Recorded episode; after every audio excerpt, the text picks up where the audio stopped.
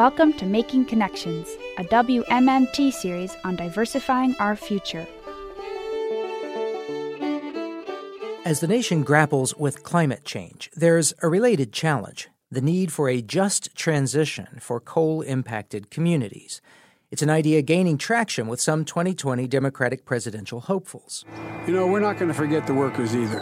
The workers who, through dangerous and backbreaking labor, powered our industrial rise. It's about a new deal for people who work.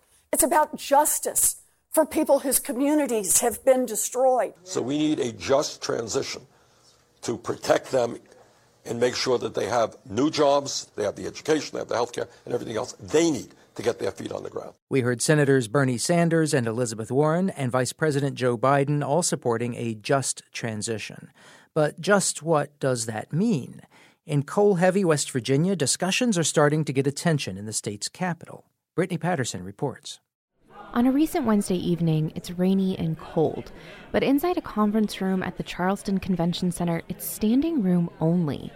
People have packed the place to talk about an idea that is gaining traction a just transition for Appalachia's coal communities as their main industry continues to decline. When you're hearing for a, a call for a just transition for coal reliant communities, folks are saying, look, starting now and into the future, we're going to decarbonize the economy. Annie Eisenberg is a law professor at the University of South Carolina. She was one of a handful of experts who spoke at the event in West Virginia's capital city. There will be disproportionate losses imposed on coal reliant communities, and that's unfair. So we're going to offset the losses. And that is where I think this is a good thing and it's also tricky. Tricky for a few reasons, says Adele Morris with the nonpartisan Brookings Institution. Coal companies often shed healthcare, pension, and environmental cleanup obligations during bankruptcy. Then there's the impact the loss of the industry has on communities. I've called it the death spiral of a community. Morris is an economist and one of the country's leading experts on coal community transition. She says when a mine or coal fired power plant closes, it takes a huge toll on the local economy, not just in lost jobs, but lost tax revenue, at a time when the community needs more help. This is the trap that is so important to avoid because once you start down that fiscal spiral, it is super hard to get out. That's the kind of economic shock many warn could come with aggressive action on climate change. But here's the thing across the Ohio Valley and the country, coal is already losing ground. The energy shift is underway, but without the part that would help communities make the transition. Federal data show since 2009, mining employment and coal production have fallen by about 50% in the Ohio Valley. But for lawmakers that represent coal producing places like West Virginia, it can be very hard to acknowledge those facts, at least in public. But West Virginia Delegate Evan Hansen says that may be changing.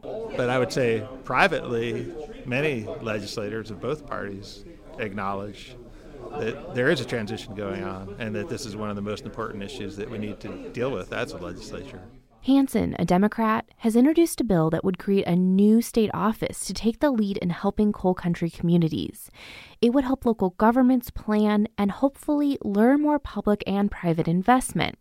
The bill has bipartisan support and the backing of the United Mine Workers, but not everyone is a fan. Sounds to me like that they think it, it, it would be much better if it were something other than the coal mine. Uh, and, and that bothers me a whole lot because we got the best coal miners in the world. Bill Raney is the head of the West Virginia Coal Association. The lobbying group this session is pushing a bill that would require West Virginia coal plants to burn the same amount of coal they did in 2019 in the years ahead, regardless of what makes most economic sense. Even amongst those who support a just transition, big questions remain on how best to do it. Chuck Fluharty ran the Shaping Our Appalachian Region, or SOAR program, a community centered just transition model in eastern Kentucky. But the real proof of the pudding is in how broad that collective commitment is. And is it there for the money or is it there for the future? How, how much it is about investing and not simply dropping dollars on the table. Morris with the Brookings Institution says today, most economic transition work in the region comes from federal programs like the Appalachian Regional Commission. But I think what we're going to need to really help communities as this industry shrinks further is an order of magnitude more resources. Her estimates come in at tens of billions of dollars over the next decade and would require some kind of regulatory leadership from Washington, D.C., preferably a carbon tax. Democratic candidates have offered differing ideas.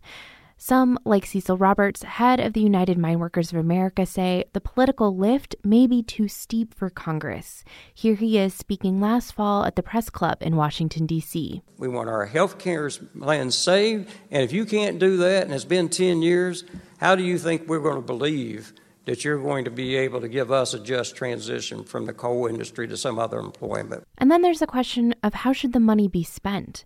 Morris says that will take some thought as well. I'm still struggling with exactly how you do that in a way that gets those resources out, but does it in a way that that gives people comfort that it's responsibly allocated. But she says if a state like West Virginia does invest in dedicated planning for the ongoing transition, the sooner the better.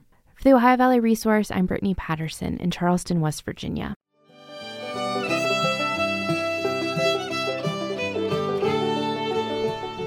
Making Connections is brought to you by WMMT Mountain Community Radio. Find out more at makingconnectionsnews.org.